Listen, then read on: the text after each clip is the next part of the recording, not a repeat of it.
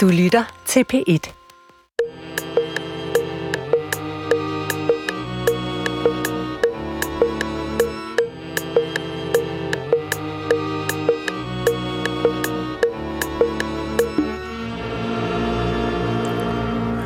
Goddag, mit navn er Peter Lund Madsen, og rigtig hjertelig velkommen endnu en gang til Hjernekassen på P1. Og i dag, som før, så er udgangspunktet for udsendelsen et ønske fra vores kære lyttere. Og det er i dag Laura Christine Nielsen, som får sit ønske opfyldt. Hun har sendt os en meget venlig mail, øh, hvor hun skriver blandt andet, om vi kan lave en hjernekasse, der omhandler følgende fossiler. Hvad fortæller de om jorden, før mennesket kom til? Komma. Hvad fortæller de om klimaet engang? Og hvordan så jorden ud før mennesket? Christine, det vil vi rigtig gerne hjælpe dig med at blive klogere på. Jeg har inviteret to gæster i studiet, Jesper Milan og Lars Stemmerik. Velkommen til jer. Velkommen til lytterne. Velkommen til Hjernekassen på P1.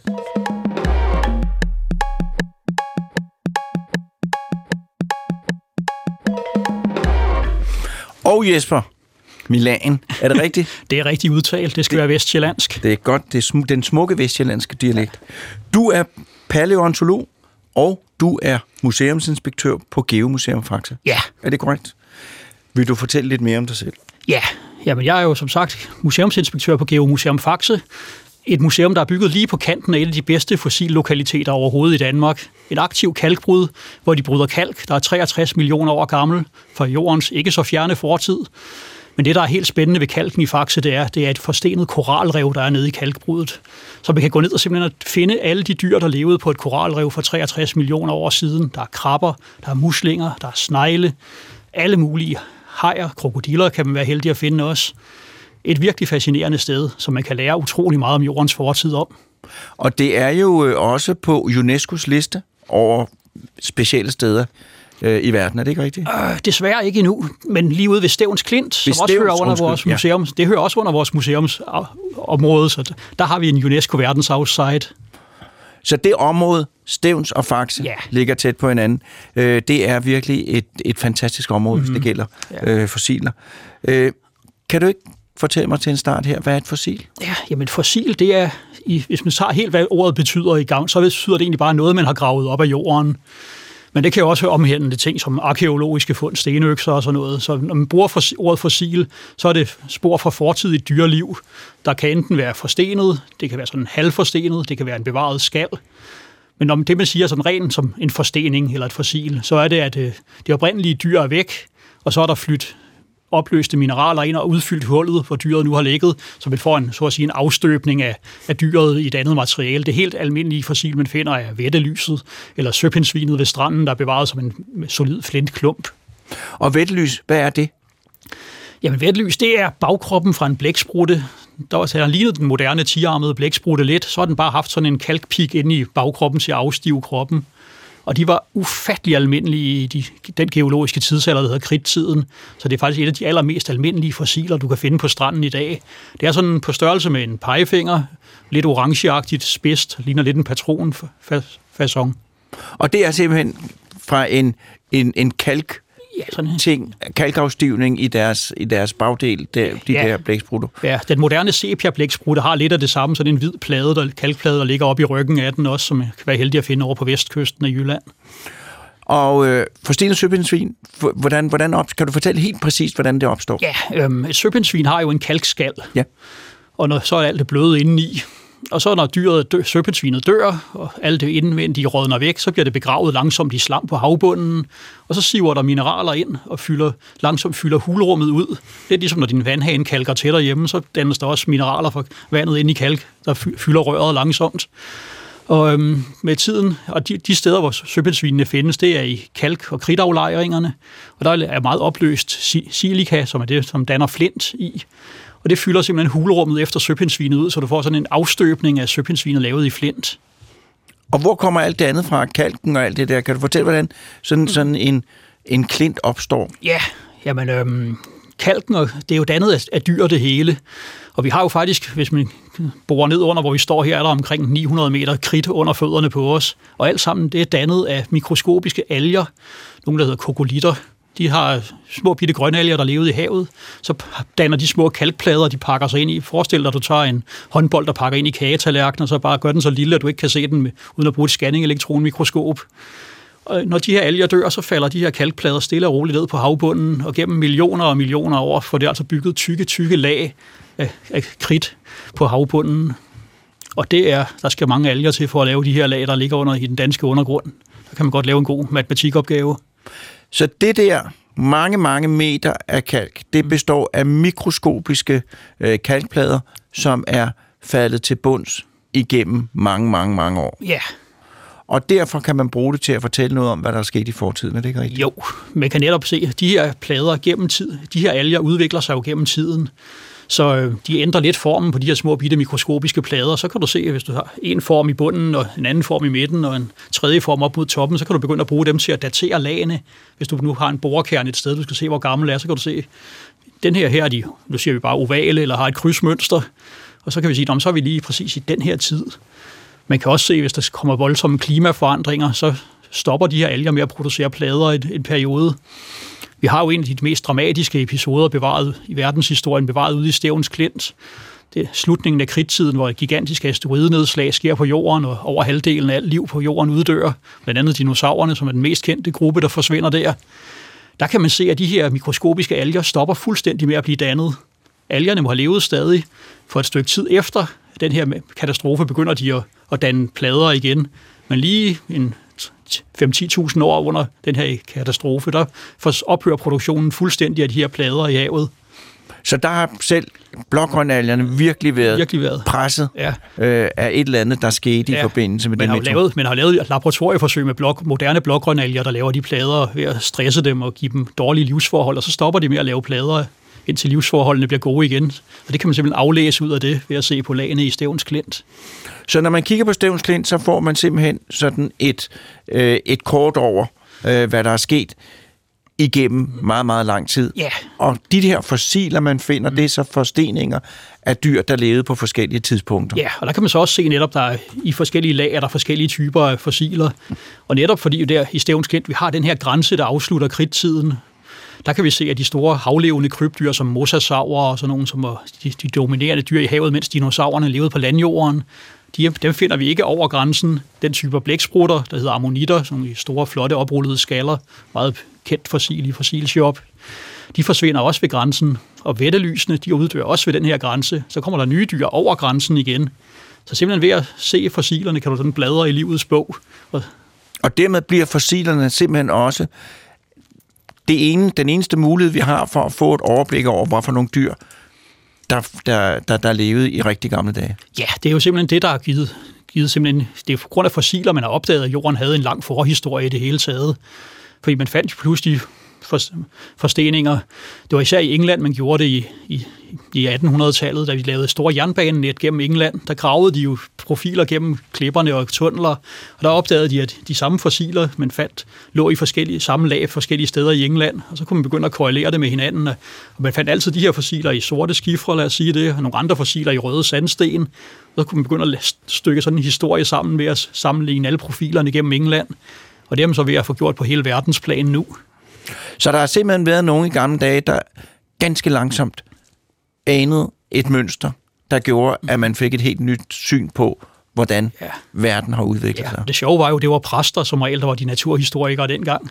Og der kan man se, at de begynder at opdage de her ting og finder dyr, som ikke eksisterer mere, og hvordan pokker skal man så forklare, at man finder en masse vis af fossiler af dyr, der ikke eksisterer, når Gud nu har skabt alt sammen på én gang. Og, Ja. Og så kom der nogle forklaringer med, at det var en søndflod, der fjernede nogle af dem, og mærkeligt nok, at alle havdyrene, der drukner under en oversvømmelse, hvis man tager søndflodsmodellen, men det skal man nok ikke gå så tæt på. Så der, er- der, der er det er virkelig et eksempel på, mm. at man skulle tænke på en ny måde. Ja. Øhm, så er nede ved Faxe, der har vi jo engang, vi havde, Morten og jeg, før vi lavede radio, der havde vi et teatershow, der hed Hjernekassen, hvor vi havde gæster inde. Mm. Og der havde vi en gæst inde, der hedder Alice Rasmussen, som interesserede sig meget for fossiler. Ja. Kan du fortælle lidt om Alice Rasmussen? Alice Rasmussen var jo sådan, hun var, en helt unik person. hun var jo med til at starte det første museum i Faxe op tilbage i 70'erne.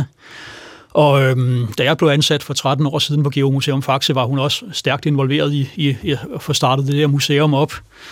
Og hun var jo gartner af baggrund, havde ingen som helst formel uddannelse i, i geologi eller noget naturvidenskab.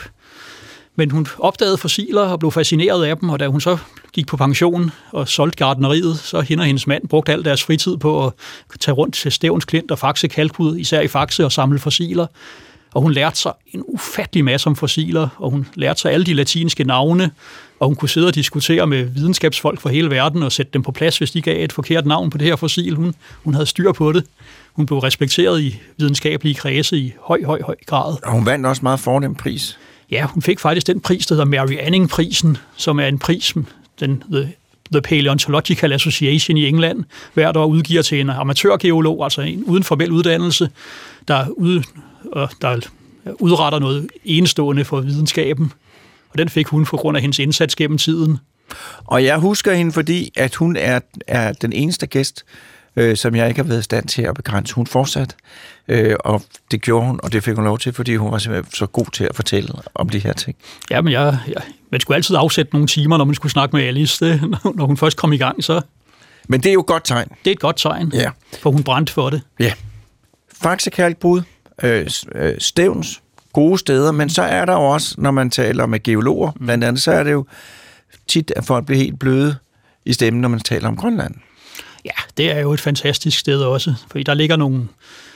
En af, en af grundene til det er, at der er ikke nogen planter deroppe, så der er masser af... Men der er ikke nogen planter i vejen, for man kan se alle fossilerne, hvor de ligger i klipperne simpelthen.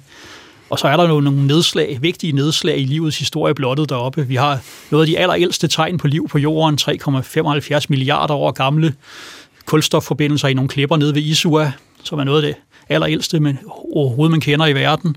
Vi har de første firebenede fisk, der gik på land, er bevaret deroppe. Der er nogle af de tidligste krebsdyr, for det hedder den kambriske eksplosion, hvor livet for alvor blomstrer op på jorden, kan man se deroppe. De tid, nogle af de tidligste dinosaurer er blottet i nogle lag op på Østgrønland. Det er et fantastisk sted.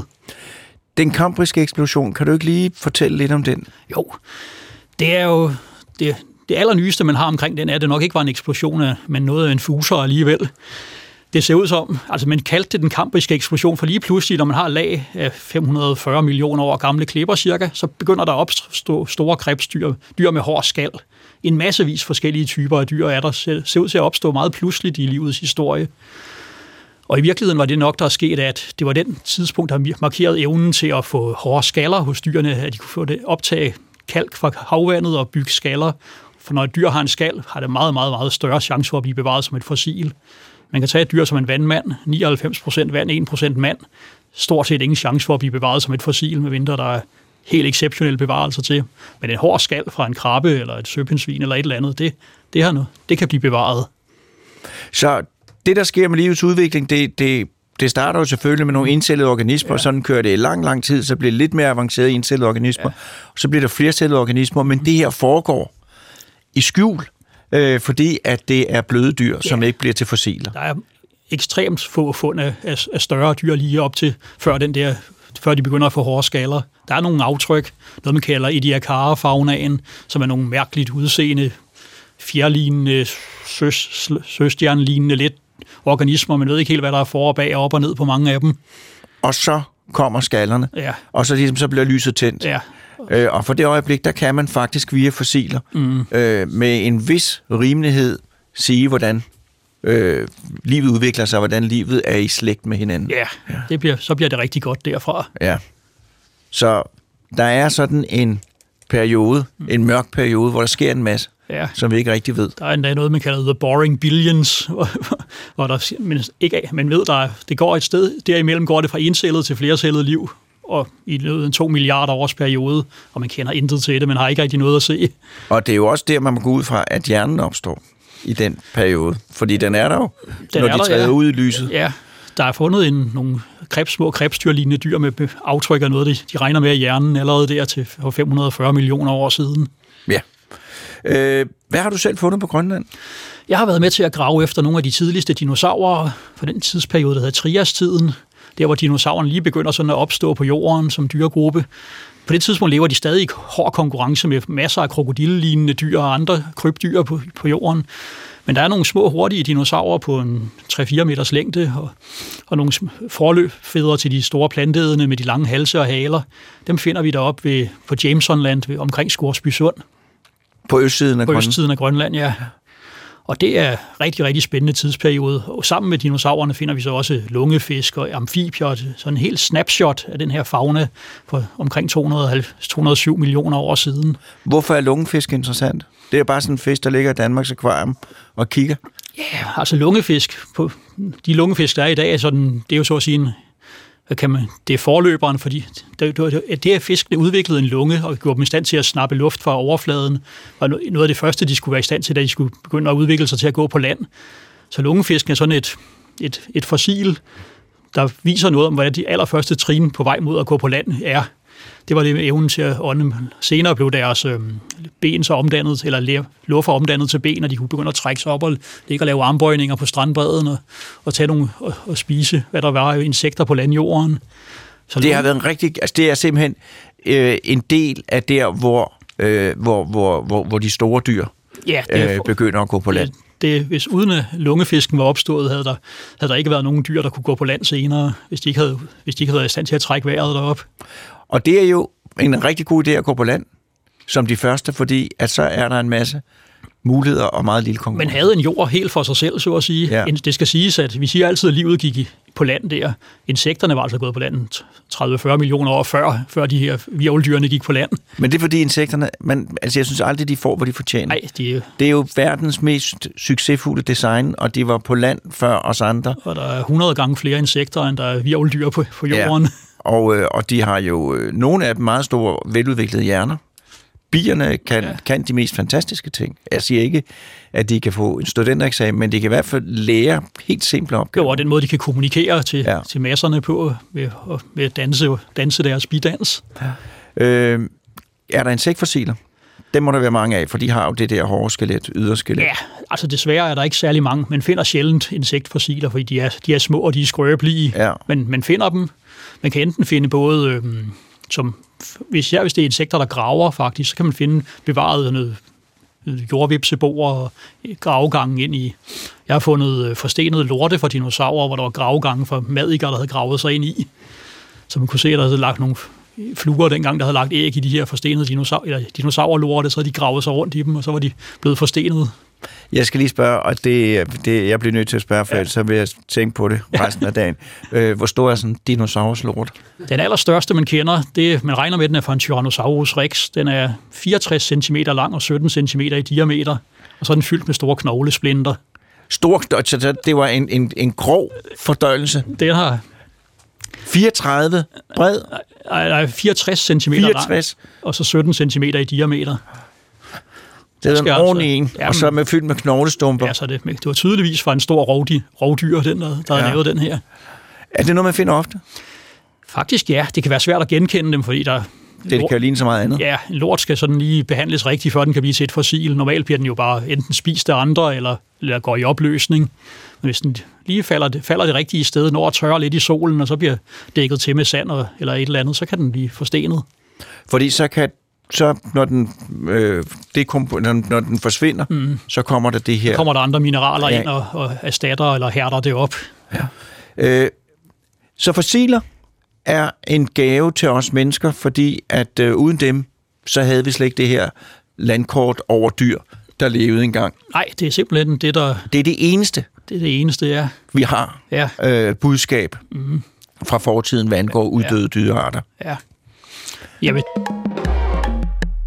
Du lytter til Hjernekassen på P1 med Peter Lund Madsen. Du må gerne se igen for. Ja.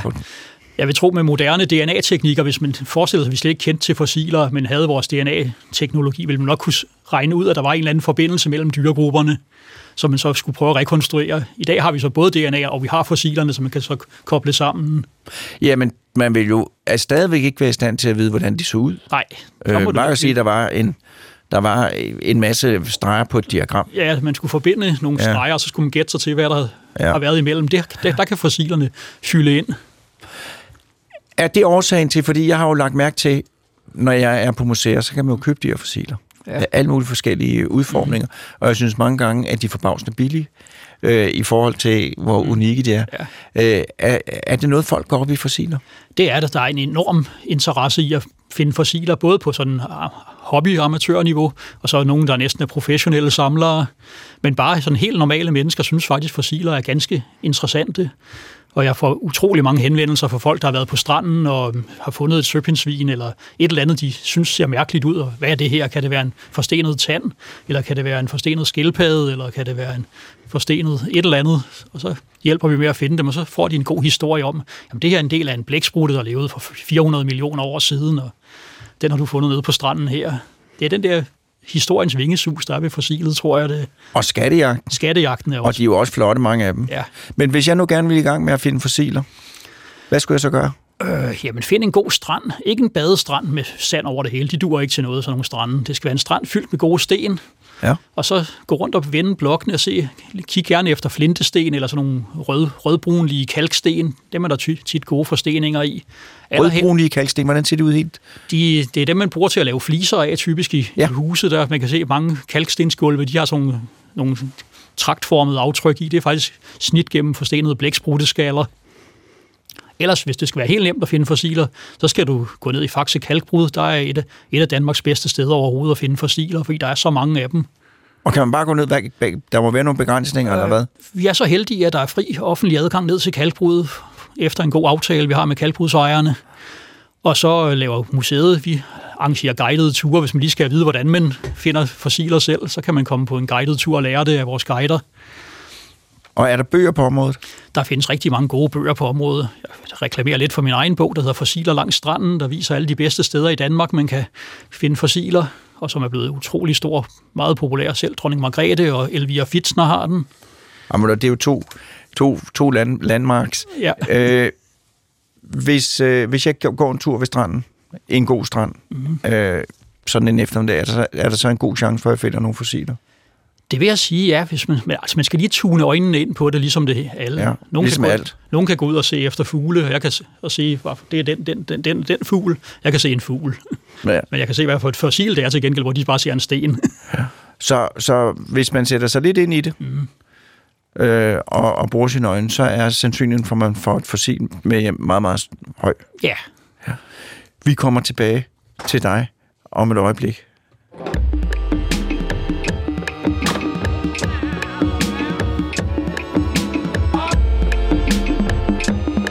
Lytter til Hjernekassen på P1 med Peter Lund Madsen.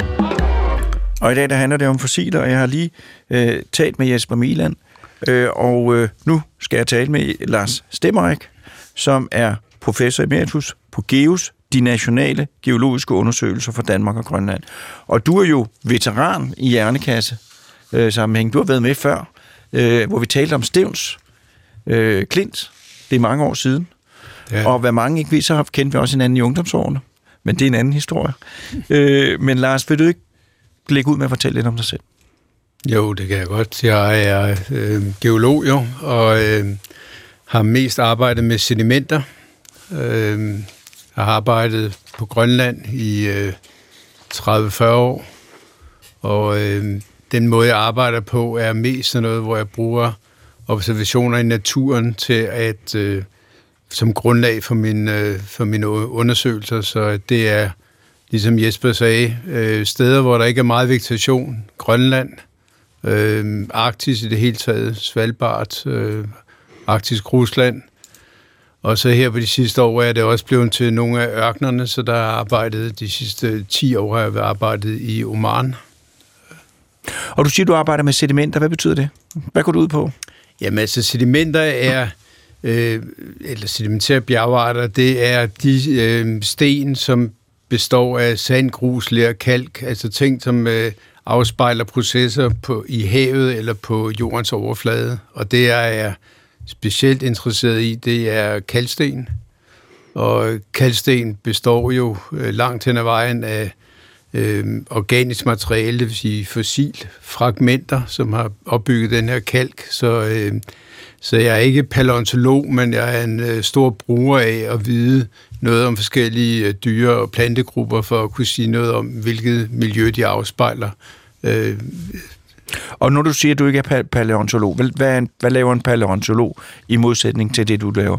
jamen, paleontolog er sådan en, der er fokuseret på fossiler. Som kan sige, den der, det er sådan en, den der, Ja, det er og sådan... kigger på systematik, eller bruger det til at, at lave øh, det, Jesper beskrev, stratigrafi, altså hvilke, hvilke dyr- eller plantegrupper følger hvilke plantegrupper. Og det er ligesom dem, der jo hjælper os andre med at binde lagene sammen på den måde, at man... Øh, når man står ude i naturen, kan man jo ikke se, at det her lag er fra øh, er 10 millioner eller 100 millioner år gammelt, men, men når, når hvad hedder det, paleontologerne har kigget på det og dateret det, så kommer de frem til en eller anden form for øh, opdeling af jordens historie i en masse zoner, og så kan man sige, at det her lag, som jeg kigger på i Grønland, det har samme alder som et eller andet lag op på Svalbard eller i øh, ja, hvor som helst på jorden, hvor den samme tidsperiode er blottet. For de tager og finder ud af, hvad er det for nogle fossiler, der er i, og så ved de, det fossil levede på det tidspunkt og sådan der. Ja, de, de får lavet sådan, at øh, de her fossiler levede her, så, Ja. så uddør de, så, så derfor er der en grænse her, og at opbygger så et, et system, som bliver til sådan noget, som man kalder biosonering, som man ligesom, øh, som, som ligesom opdeler jordens historie i en masse øh, zoner. Så det er jo meget, meget smukt, at mennesket på relativt kort tid har fået samlet så meget information sammen, at man har fået lavet sådan et tidslandskort, øh, som man kan bruge til at bestemme, hvor, hvor gammel en sten er. Det må man sige, ja. Øh, sådan en, en kalksten, det er noget, der kommer, det førte vi jo før fra skallerne fra alger, øh, og så er det blevet nødlagt, og så ligger den et eller andet sted. Øh, kan du ikke fortælle mig den historie, første gang jeg læste den, så var jeg nødt til at læse den mange gange for at tro på, det var sandt. Den her historie med, at ikke alene så har livet ændret sig, fordi der sker en hel masse ting udefra, men livet har også ændret sig, fordi at jorden har ændret sig. At landmasser flytter sig. Jo, men altså, det er jo klart, at livet ændrer sig, har ændret sig hele tiden. Øh, det er jo sådan hele den her evolutionære proces, som kommer tilbage fra, fra det første alger for 3,8 milliarder år siden. Øh, Men det, det sker jo sådan i nogle øh, skridt, så det, det man kan sige med det her med, at øh, jorden og klimaet har ændret sig, øh, det er jo, dels så kan vi snakke om pladetektonik. Ja, tak. Ja. Øhm, altså, pladetektonik er jo den her teori, som Wiener øh, udviklede i 30'erne, efter at have kigget på nogle atlas og synes, at kystlinjerne i Afrika og Sydamerika, de passede rigtig godt sammen, og til dels også Europa og Nordamerika, og så øh, fjernede han ligesom Atlanterhavet og kunne se, at de her ting, de måtte have været hængt sammen på et tidspunkt. Så i virkeligheden består øh, jorden jo af nogle øh, kontinentalplader, som er dem, vi bor på, og så består det af nogle oceanplader, som er dybhavende, og som består af, af lava, der kommer inden for jordens indre, og det kommer op langs nogle, øh, nogle øh, rykke ude midt i Atlanterhavet og i Stillehavet, og når det her lava kommer op, så skubber det jo til pladerne, sådan at de flytter sig. Så der er en konstant bevægelse af de her plader. Og hvis man går tilbage til øh, cirka dengang skrivekridtet blev aflejret, men sådan i, i øh, grænsen øh, mellem kridt og øh, tertiær for 65 millioner siden, så var der stort set ikke noget hav mellem Norge og Grønland. Så der var øh, Norge og Grønland lå lige op ad hinanden. Der var måske et par hundrede kilometer mellem kysterne. Og øh, så begyndte Nordatlanten ligesom at åbne sig og øh, flytte øh, Europa mod øst og øh, Grønland og Nordamerika mod vest. Så på den måde har, har pladerne bevæget sig altid. Og øh, på et tidspunkt, der, blev, øh, der lå alle pladerne sammen. Så der var der et kæmpestort øh, kontinent, øh, Pangea. Det var i, cirka ved slutningen af Perm, så det er cirka 250 millioner år siden. Der lå der et kæmpestort øh, kontinent, som især lå på den øh, sydlige halvkugle. Øh, Og da det begyndte at blive samlet øh, i løbet af øh, karbon, det er sådan cirka 360-300 millioner år siden, der, øh, der, lå, øh, der lå den sydlige del meget langt sydpå, så der begyndte der simpelthen at blive dannet is på, øh, på øh, øh, kontinentet, og der fik man så en lang periode, som straks over i hvert fald over 50-60 millioner år, hvor man havde et klima, som, hvor jorden var i en klimamode, som svarer ligesom til det, vi har i dag med øh, iskapper på polerne, og øh, så har vi istider, mellemistider osv. Det kan man så øh, se i den måde, sedimenterne bliver aflejet på. Så man kan gå ud og studere øh, sedimenter fra øh, karbon og perm, og så kan man faktisk aflæse øh, istider, mellemistider, istider, mellemistider i et lang række af forskellige klimazoner. Så hvis man går til Grønland, så starter Grønland faktisk med at befinde sig i troberne på, øh, på det tidspunkt. Og der ser man så sådan nogle øh, øh variationer i, øh, i sedimenterne, som så går fra, øh, fra at være øh, øh, flod, flodplan til at være hav, til at være flodplan til at være hav. Øh, det er, det er på det tidspunkt det samme i, i England og i hele Vesteuropa. Der er nogle kæmpe, kæmpe store øh, fladlandede øh, øh, deltagere, som engang imellem bliver oversvømmet, når det er øh, høj vandstand, og altså mellemistider. Og det er der, hvor alt kullet, som, som vi har brugt i øh, industrialiseringen, det, det bliver aflejet. Det er alt sammen karbonkul.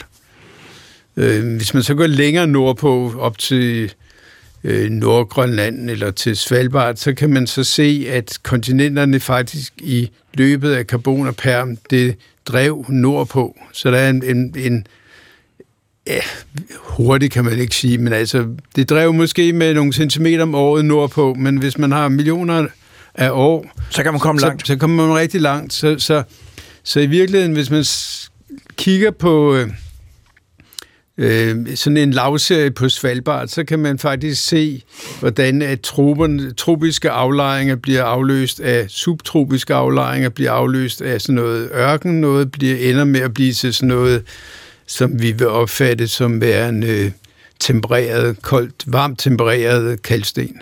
Så det kan man simpelthen se, og, og måden man kan se det på, det er jo, at man på en eller anden måde aflæser, hvordan er de her forskellige øh, sedimenter aflejet, og hvad er det for nogle dyr, som, øh, som indgår for eksempel i kalkstenene. Så, så er man det kan... saltvandsdyr? Er det ferskvandsdyr? Nej, nej, det, det er ikke, det er hvilken type af, Ja. af saltvandsdyr. Det er alt sammen marint. Ja.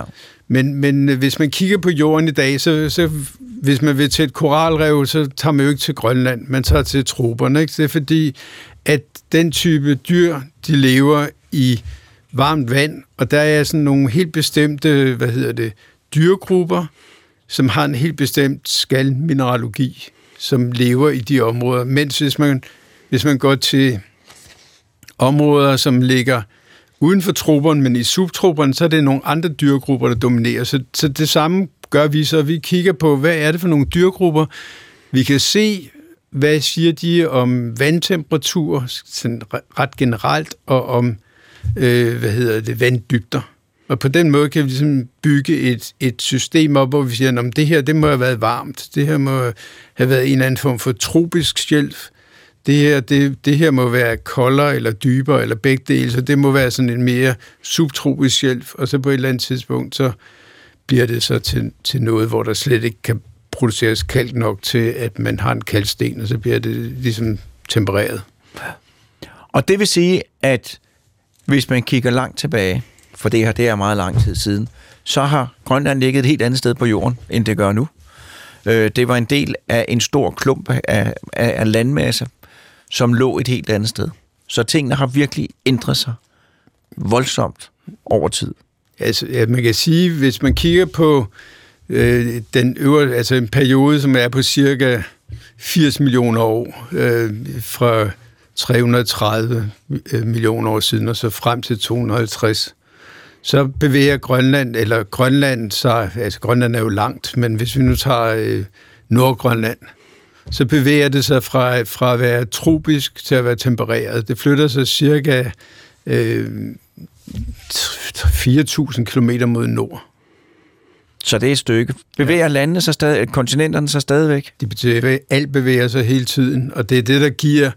Øh, vi bor jo sådan et meget, meget fredeligt øh, sted på jorden. Det er fordi, at vi bor på, inde på en plade, som, øh, som, øh, hvor at hvad hedder det, vulkanismen foregår ude midt i Atlanterhavet. Det foregår ved Island, og så en lang, lang øh, kæde af vulkaner, undersøiske vulkaner ned gennem Atlanterhavet. Så det er meget fredeligt. Der, der er der, øh, hvad hedder det, der er der tilvækst af vulkansk materiale, og det betyder, at pladerne bevæger sig væk, og så betyder det, at et eller andet sted skal de forsvinde jo, fordi jorden bliver jo ikke større. Så det bliver skubbet ned under, øh, skubbet ned under Asien. Øh, så typisk så øh, alle de steder, hvor vi hele tiden hører om øh, øh jordskælv og øh, vulkanudbrud og så videre, det ligger på, på plademagner, som er, øh, som er aktive, det vil sige steder, hvor der er en, en, en friktionsbevægelse af det tunge ocean ned under kontinentet, eller nogle bevægelser, hvor øh, kontinentet og oceanet glider øh, sideværts mod hinanden. Og så kommer der jordskælv. Jordskælv og vulkanudbrud. Ja. ja. Så det er simpelthen de ydre tegn på, at kontinenterne er i konstant bevægelse. Ja. Hvor meget vi, vi, vi og vi ligger vi ligger et godt sikkert sted. Danmark har på rigtig mange områder øh, scoret godt, når det gælder om at være et stille og roligt sted. Ikke særlig mange farlige dyr. Nej, ingen farlige dyr. øh, øh, og, så, og, så, og så ligger vi der trygt og godt. Hvor, hvor, hvor, hvor hurtigt fjerner Grønland sig fra Norge? Kan man sige noget om det? Jeg tror, jeg tror bevægelserne i dag er cirka 3 cm om året, tror jeg, at, øh, at, at landet bliver større. 3-4 cm. Og det er jo altså også meget. Ja, ja, men altså det, på et eller andet tidspunkt, så bliver der længere flyve, hvis man vil over. Det er rigtigt, ja. men kortere, hvis man bor i USA. Ja. Øh, men vil vi ende som en stor plade igen? Øh, ja, det er jo ikke rigtigt til at sige. Altså det, der normalt sker, øh, altså det er på sådan nogle, vi snakker meget lang tidsrum, men altså 500 millioner års øh, tidsrum, så vil Atlanterhavet åbne sig, og så på et eller andet tidspunkt, så vil det begynde at lukke sig igen, og så vil Norge og Grønland støde sammen. Og så øh, er det ikke godt, hvis man har en flyrute til, til Grønland. Nej, det er det ikke. Øh, øh, så nu havde mit næste spørgsmål, det var jo det her med, hvorfor er Grønland så interessant, men det har du, det har du redegjort for i stor, øh, i, i, med, med, med stor styrke, men der er jo en ting, som vi tager for givet i vores tid, og det er, at der er indlands, indlandsis på Grønland. Har den altid været der? Det har den jo ikke, ikke Nej, dengang. Det, det var det. Har den, altså, den har jo heller ikke været der. Øh, altså, hver gang der er en mellemistød, så, så forsvinder isen jo mere eller mindre. Og, øh, og det er jo, altså det er jo virkelig det, som he, alle de her iskernprojekter prøver at dokumentere, og hvor meget, hvor meget is bliver der tilbage. Og formentlig har Grønland været isfri øh, mange gange, også inden for de sidste få millioner år. Så det er en, er en ny fortælelse, eller i geologisk tid en ny fortælelse, at der er istid, at der, at der er is, indlandsis på Grønland. Jamen altså, altså hele denne istidsperiode, som vi er i, øh, som vi opfatter med is på, på Antarktis og is på, øh, på øh, Grønland og, Grønland og Nord, øh, hele Arktis, det er jo noget, der er sket inden for de sidste cirka 30-40 millioner år, at det begyndte at ske med, at, at vi fik is på, på polerne. Hvis vi går tilbage til øh, kridtiden, Altså, altså er den tid, som øh, Stævns Klint repræsenterer. Og det er for mange millioner år? Ja, det er fra 60 øh, millioner, 65 millioner år og baglæns. Ja. Altså til, og hvis vi snakker bare om øverkridt, som er det, som, som vi har kalk i Danmark, så på det tidspunkt, så var, øh, så var øh, jorden i et, et helt andet sådan, øh, klimamodus, der, som, som vi kalder greenhouse, hvor der ikke var nogen polar iskapper. Så, så hvis man går op til øh, nordkysten af Alaska og kigger på kridtaflejringer derop, så finder man ud af, at det var det bestod af nogle virkelig frodige skove, og der var øh, dinosaurer, som øh, migrerede op øh, til, til Nordalaska om sommeren og spiste, og så migrerede de sydpå igen om vinteren. Og på det tidspunkt lå Alaska på omkring 85 grader nord, så det var altså totalt polar med, med mørke i mange måneder om året, men alligevel så var det så varmt, så man kunne have en, øh, en frodig skov, altså, altså et frodigt økosystem deroppe, og, og som kunne understøtte alle de her øh, kæmpestore dyr om sommeren. Og det er klart, at hvis der var meget varmt deroppe, så må, der også, så må det tropiske område have været relativt bredt. Og øh, hvis man kigger på skrivekridtet, så har vi, øh, så har vi prøvet at øh, bruge alle de her øh, skaller fra, øh, fra de her kokolitter, til at bestemme, se om vi kunne bestemme temperaturen. Og det kan man så gøre ved nogle forskellige øh, øh geokemiske analyser. Vi har brugt en metode, der hedder clumped isotopes, som giver sådan en ret præcis øh, indikation af, hvad var øh, temperaturen, da den skal her blev dannet. Og det viser sig, at øh, overfladehavtemperaturen i, øh, i Danmark i øvre krit, den lå svinget mellem cirka 24 til 28-30 grader. Så det var utrolig, altså det var tropisk vand, i virkeligheden overfladevand øh, i Danmark, selvom vi befandt os på omkring 50 grader. Og hvad er 50 grader? 50 grader nord. Ja. Altså, det, det svarer jo til Nordtyskland eller noget i den stil. Ikke? Altså, Danmark har ikke flyttet sig så meget her på det sidste. Så vi rejste lige fra Nordtyskland, og så ja. lige det sidste stykke. Ja. Så, der har, så den gang, og det var den gang, dinosaurus, dinosaurusen levede. Ja. Der var der, øh, der, var der, øh, der var der altså rigtig varmt i Danmark. Danmark var også dækket af vand for stor dels vedkommende, var det ikke? Jo, men altså, det var i hele, hele kridtperioden, var, var en, en anden ting, som var, øh, som var, hvad hedder det, øh, karakteristisk for kridt, det var, at, at det globale havniveau var meget højere. Og det var, fordi der ikke var noget is? Øh, nej, det var dels, fordi der ikke var noget is, som jo binder øh, vand, men det andet var, at øh, jeg tror faktisk, man regner med mellem 25 og 50 procent af det, der er kontinenter i dag, det var oversvømmet. Så, det var, så i, hen over Danmark og langt, langt ind i, over Baltikum og Asien, ind i, i, det, i, i det vestlige Asien, der var der hav. Og øh, det, det skyldes, altså mængden af vand på jorden er jo stort set konstant, så, så, så der er ligesom kun én måde at forklare det på, det er, altså det er ikke noget is, der var ikke noget is på det tidspunkt, så det er selvfølgelig hævet øh, det globale havniveau. Det andet er, at når man har nogle perioder, hvor der bliver dannet rigtig meget ny oceanbund, altså når, når spredninger, når oceanerne de vokser meget hurtigt, så kommer der rigtig meget øh, vulkansk materiale op, og det fylder ude i oceanerne, indtil det bliver øh, altså det er varmt, og det fylder. Indtil, indtil det afkøler og begynder at synke, så er oceanerne i virkeligheden meget lavere øh, i, over store arealer, som betyder så, at vandet bliver skubbet fra oceanerne og op over kontinentpladerne. Fordi havbunden simpelthen øh, var, var, den, den fyldte mere. Den fyldte Havene mere. var ikke så dybe. Til gengæld så blev de, så blev de fladet ud. Altså, altså, de dybe dele af haven var ikke så dybe, ja, kan man nej, sige. ja. Ikke? Ja. Øh, så det er derfor, man ikke finder dinosaurusfossiler i Danmark. Ja, altså, der var ikke noget, altså, altså det nærmeste, hvad hedder det, det nærmeste land lå jo, øh, hvad hedder det, øh, et eller andet sted i Rusland, med jeg tro, ikke? Ja. Og det er også derfor, at du har de her aflejringer, hvis du går ud og kigger på sådan noget skrivekridt, så består det jo af 98 procent kalk fra de her kogolitter, ikke? Så der er jo ikke noget ler, der kommer ud. Der er ikke nogen floder eller noget, som ligesom tilfører materiale ud i det system. Så, så, så alt var skubbet rigtig langt væk. Så der var simpelthen kun havbund og alger. Vi skal have en jingle.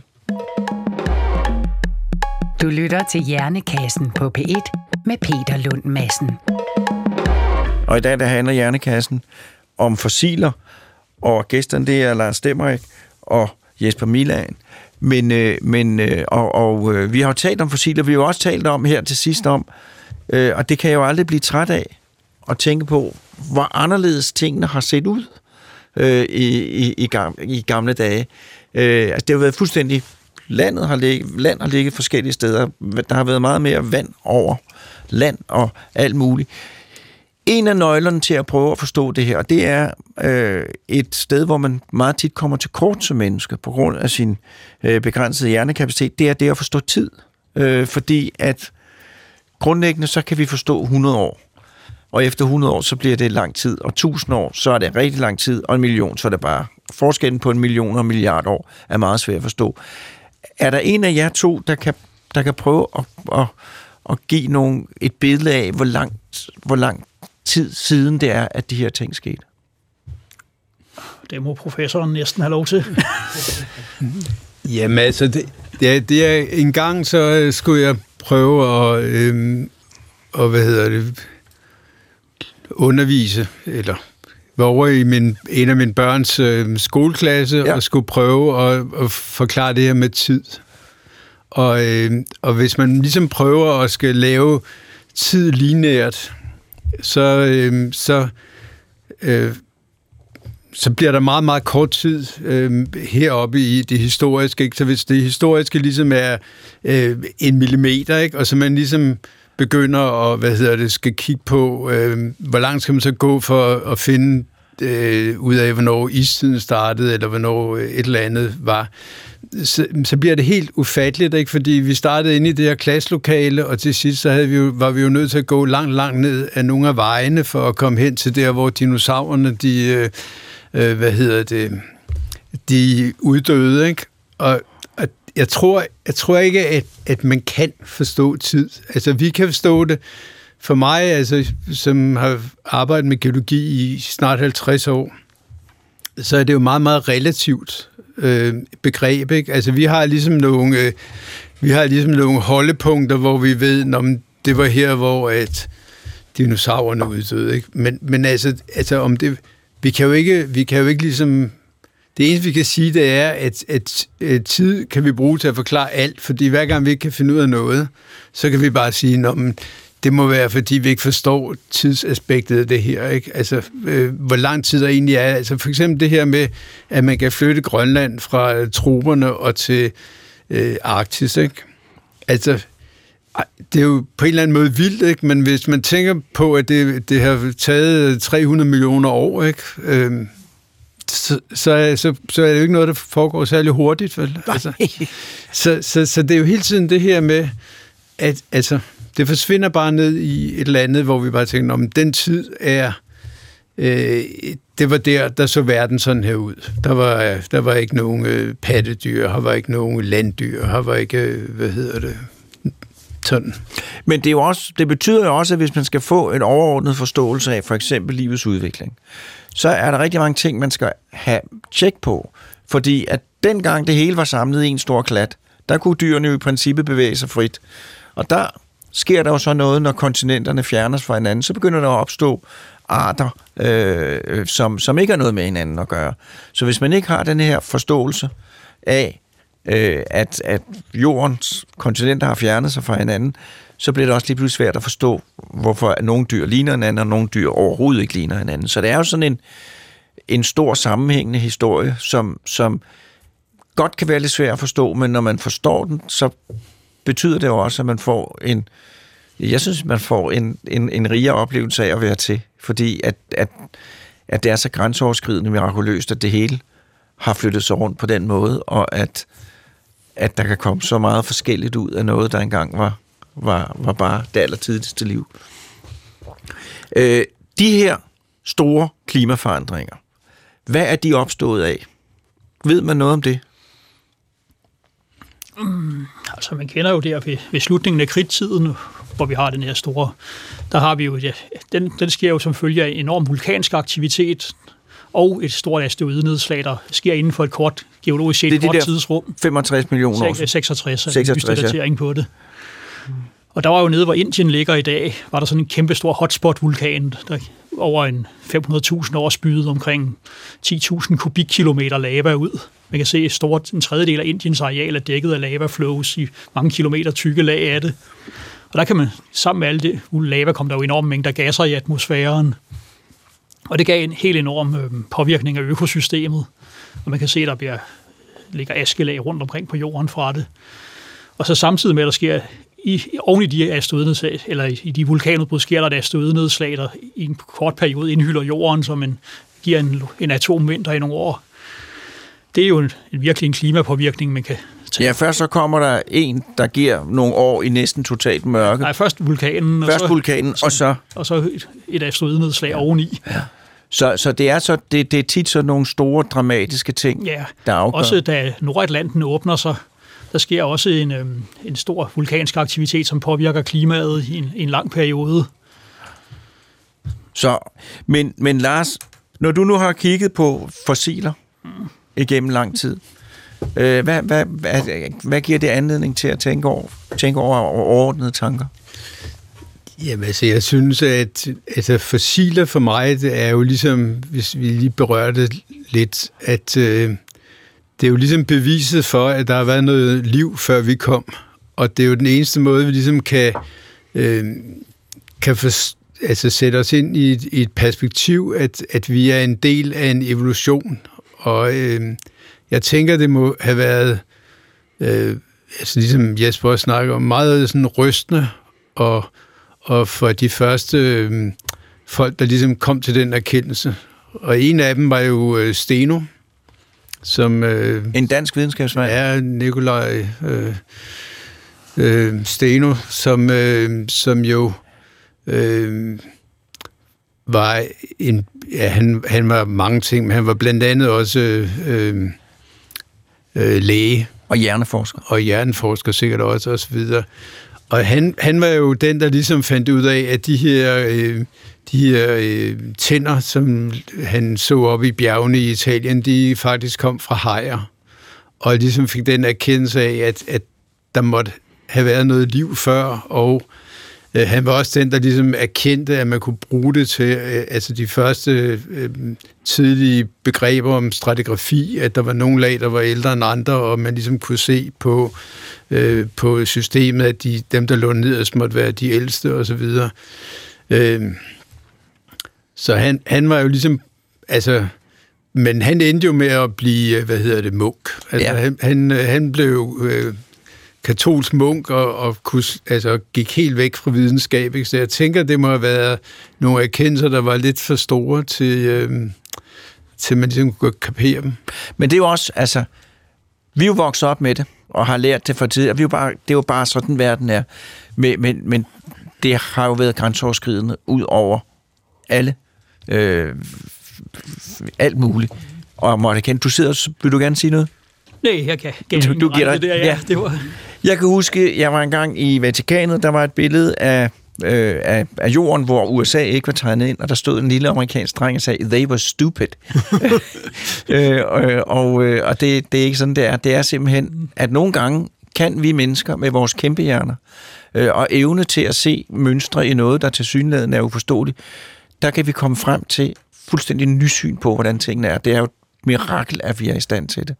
Og der er geologien øh, og fossilerne jo et eksempel på, at noget til synligheden banalt, små stenklumper med farver, med farver og striber, simpelthen er blevet brugt til at lave et tidskort mm-hmm. over en hel masse hændelser, som har givet os en fuldstændig enestående forståelse, hvis systematisk at forstå det.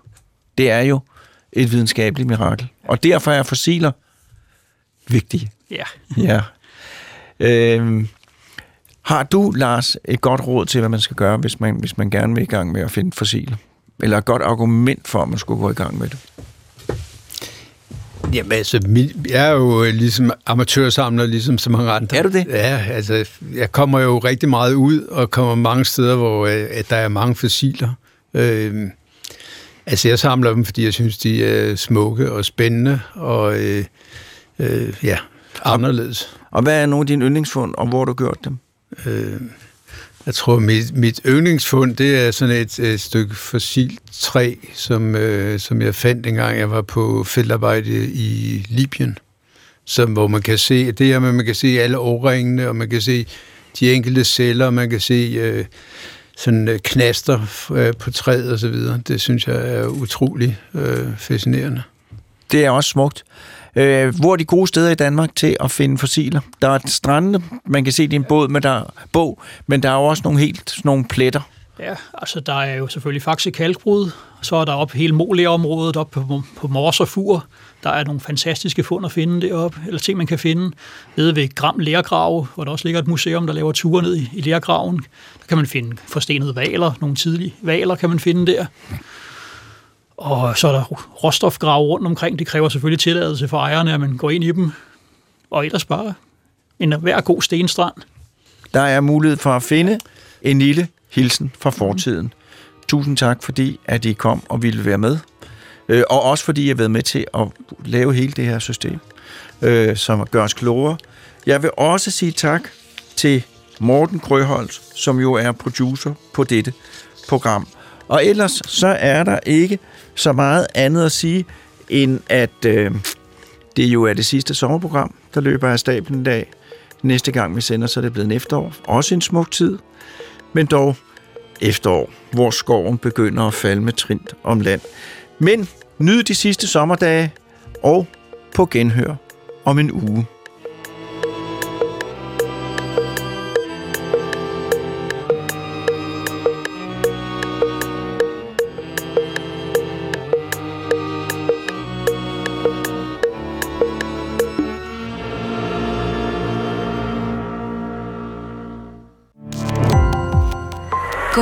Opdagelse i alle DR's podcast og radioprogrammer. I appen DR Lyd.